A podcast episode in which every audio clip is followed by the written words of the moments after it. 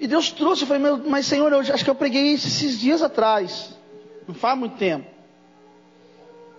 Mas o Senhor trouxe ao meu coração. É, eu vou contar uma experiência. Hoje, quando foi seis horas da manhã, eu acordei e não consegui dormir mais. E fiquei, fiquei acordado, pensando no dia, pensando em tudo que ia fazer, pensando no que, no que ia acontecer, né? Pensando nas coisas que têm acontecido, pensando nos problemas que a vida nos dá, nos deu. E aí era sete horas da manhã, sete, sete horas, a Sara veio, veio, chegou na cama e falou, pai, eu vou deitar aqui um pouquinho, tá? Eu fiquei com aquela imagem da Sara, falando, pai, eu vou deitar aqui um pouquinho. Eu fiquei com aquilo na minha mente, na minha mente o dia inteiro, pensando assim. Né? A Sara saiu da cama dela e veio deitar na nossa cama, porque é mais quentinho, mais aconchegante. E aí, irmãos, Deus me ensinou uma lição, que não é uma tarefa fácil. Quem está jejuando aqui? Deixa eu ver. Está conseguindo? Difícil. Esse jejum foi muito difícil, eu sei que foi. E vai ser porque tem amanhã ainda, né? Amanhã à noite vai ser um pouquinho mais puxado, que vocês não vão poder jantar.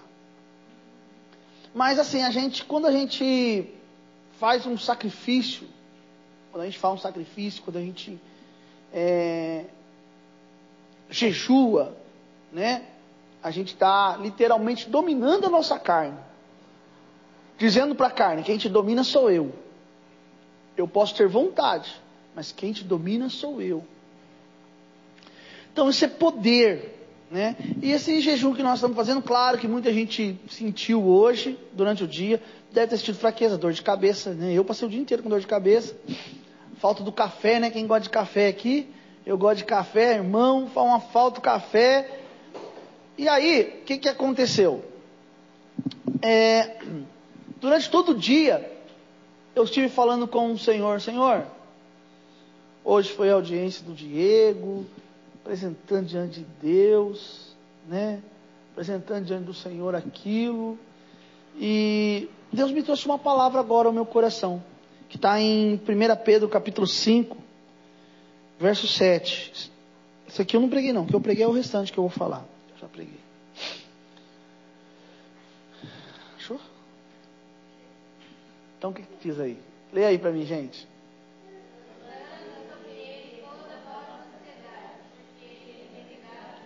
Pergunto para vocês, ler isso é fácil, e viver isso, lançando sobre ele, toda o quê? Toda a vossa ansiedade, por quê? Irmão, sabe por que eu perdi o sono hoje de manhã? Porque eu não estava pensando hoje, eu estava pensando no mês que vem. Às vezes nós deixamos de viver porque que nós não pensamos no hoje, nós pensamos no outro mês, no outro dia. E é aí que entra sobre lançar o Senhor toda a nossa ansiedade, lançar no Senhor todas as nossas preocupações. Porque as nossas preocupações não vai resolver os nossos problemas. As nossas preocupações não vai sanar aquilo que nós precisamos. Então a única maneira de nós alcançarmos o que precisamos é quando nós lançamos em Deus a nossa ansiedade. Se você ler o verso que diz antes desse, vai dizer que Deus, ele... vai dizer assim, humilhai-vos debaixo da potente mão de Deus, que a seu tempo Ele vos exaltará. O, o grande sábio Salomão nos ensinou que há tempo para todas as coisas em Provérbios três. Então tem o tempo de sofrer. E tem o tempo de se alegrar. E não existe, às vezes eu falo, Senhor, eu queria passar logo de fase. Não tem como mudar essa fase. ligar um botão aí e falar, acabou, agora é outra fase. Não. Às vezes é necessário nós enfrentarmos a fase para alcançarmos aquilo que Deus tem para nós. Irmão, eu não estou pregando isso por acaso. Deus está falando com você. Lance no Senhor a sua ansiedade. Mas Deus, o que vai ser da minha vida, Senhor, o que vai ser? Eu cheguei a falar isso para minha esposa hoje. Amor, o que, que vai ser de nós? Lance sobre o Senhor a sua ansiedade, porque Ele tem cuidado de vós. Aí agora eu entro na mensagem que eu, que eu havia dito, que está em primeira Reis. Segunda, segunda Reis, desculpa.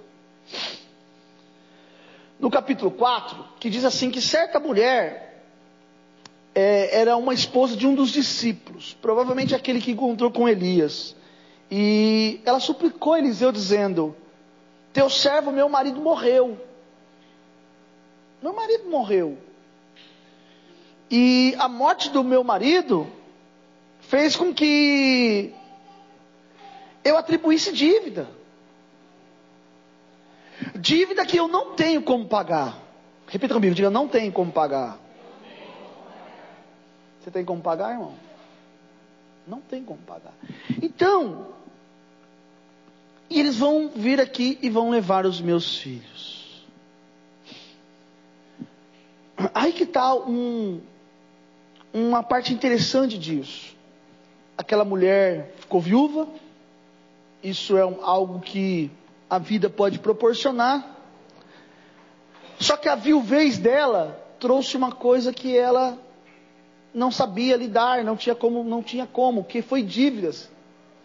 Porque provavelmente o mantenedor da casa, e certo era isso mesmo, era o homem o mantenedor. Então quem organizava todos os pagamentos, tudo que tinha que fazer, era o homem.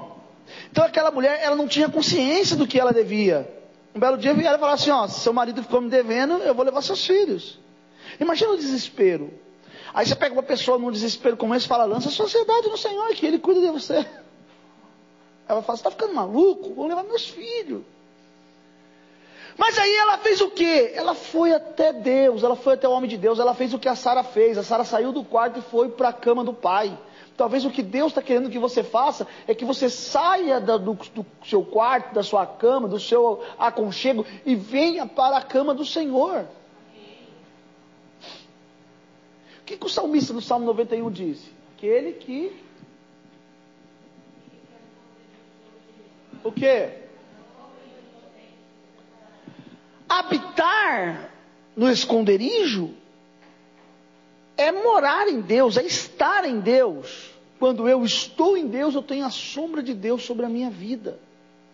Quando eu estou em Deus, o Senhor é proteção na minha vida. Então, quando eu digo que você pode viver isso daqui, é porque você pode.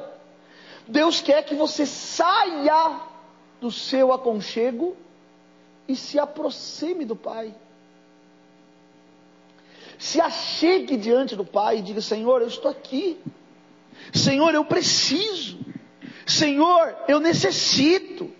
Mas por que, que, eu, por que, que tem gente que fala que ora e não é respondido? Qual é o segredo da resposta, irmãos? Hã? Qual é o segredo da resposta? A resposta de Deus, ela tem três passos importantes. Primeiro, que ela tem que estar dentro da vontade de Deus. Olha para quem está do lado e diga assim, a resposta de Deus tem que estar dentro da vontade de Deus. Segundo, que ela tem que estar no tempo de Deus. Ela não é no seu tempo. Ela não é no meu tempo. Ela não é do seu jeito. Ela, quando nós cantamos aquela música assim, ó, não morrerei enquanto há promessa, isso não quer dizer somente da morte física. É claro, claro, é óbvio, o, o sentido é esse. Mas não é isso que seria o certo. O certo disso é entender que eu não vou é, é, é, perecer sem ver aquilo que Deus prometeu fazer na minha vida. Então, a promessa de Deus, a palavra de Deus, a resposta de Deus, ela, ela tem que vir com vontade de Deus e o tempo de Deus. E o terceiro é fé. A Bíblia fala em Hebreus capítulo onze, verso seis, que sem fé é o quê? Impossível agradar a Deus. Então, se você quer ver uma resposta de Deus na sua vida, você tem que ter fé, você tem que acreditar, você tem que confiar, você tem que estar ciente de que Deus é poderoso para fazer. Então, no caso dessa mulher, ela estava no auge do desespero. Ela saiu da sua cama e foi lá para a cama do pai. Aonde que era a cama do pai? Aos pés de Eliseu. Eliseu, eu não sei o que vai acontecer, mas eu, eu, eu tive que vir aqui. Eliseu fala para ela assim, mas o que posso fazer por ti? Tem alguma coisa na sua casa? Ela, ela pega e fala, olha, tua serva não tem nada, senão uma vasilha com azeite. Eliseu vai lá e fala, então empresta vasilhas e deita azeite nas vasilhas. Aquela mulher, ela saiu do seu comodismo. Ela não ficou com luto, ela não ficou com a, com a dor, ela não ficou sofrendo pela, pelo fato. Ela queria sim resolver o problema dela. Se você quer resolver o seu problema, vai para os pés do Senhor. Se você quer resolver o seu problema, se achegue ao Senhor. Irmãos, eu sei que nós choramos, eu sei o quanto é difícil, eu sei os caminhos do sofrimento, eu conheço esses caminhos, mas eu sei que há um Deus, como o, o Mateus deu aqui, que ainda que eu andasse pelo vale da sombra da morte, todavia, eu creio que o Senhor está comigo. Não importa o que você viveu, não importa o que você passou, lance no Senhor a sua ansiedade, lance no Senhor o seu descontentamento, lance no Senhor o seu problema, porque Ele cuida de você. Creia, acredite, confia, que aí você pode fazer o que o Rafael leu, celebrar ao Senhor. Você pode sim adorar ao Senhor por todos os seus benefícios. Você precisa crer. E crer não é uma tarefa fácil. Fé não é uma coisa assim fácil. Se fosse assim, você não via tantas vezes aqui Jesus repreendendo seus discípulos, dizendo que eles tinham pouca fé. Então Deus está falando comigo e com você. Eu subi aqui e Deus falou para mim assim, lance a sua ansiedade sobre mim. Lance a sua ansiedade sobre mim. A ansiedade, ela nos tira o equilíbrio. A ansiedade, ela nos tira do propósito. A ansiedade, ela nos faz errar. A ansiedade nos faz errar. Talvez você não está entendendo, mas Deus está dizendo para você, calma, aquieta o seu coração, porque eu sou o Deus que dá a vitória. E, irmão, se Deus não der a vitória para você, não vai ser outra pessoa que vai dar. Ou nós confiamos em Deus, ou confiamos em Deus.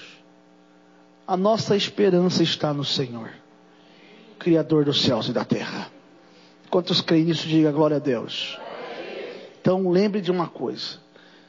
Sempre, a resposta de Deus tem a vontade de Deus, tem o tempo de Deus e tem a fé. Se você quer chegar, se você quer alcançar, se você quer viver o sobrenatural de Deus, você tem que entender isso na sua vida. Amém? Amém. Irmão, nós vamos orar aqui pelos pedidos de oração. Mas antes de orar pelos pedidos de oração, eu quero chamar a atenção dos irmãos para nós ofertarmos ao Senhor.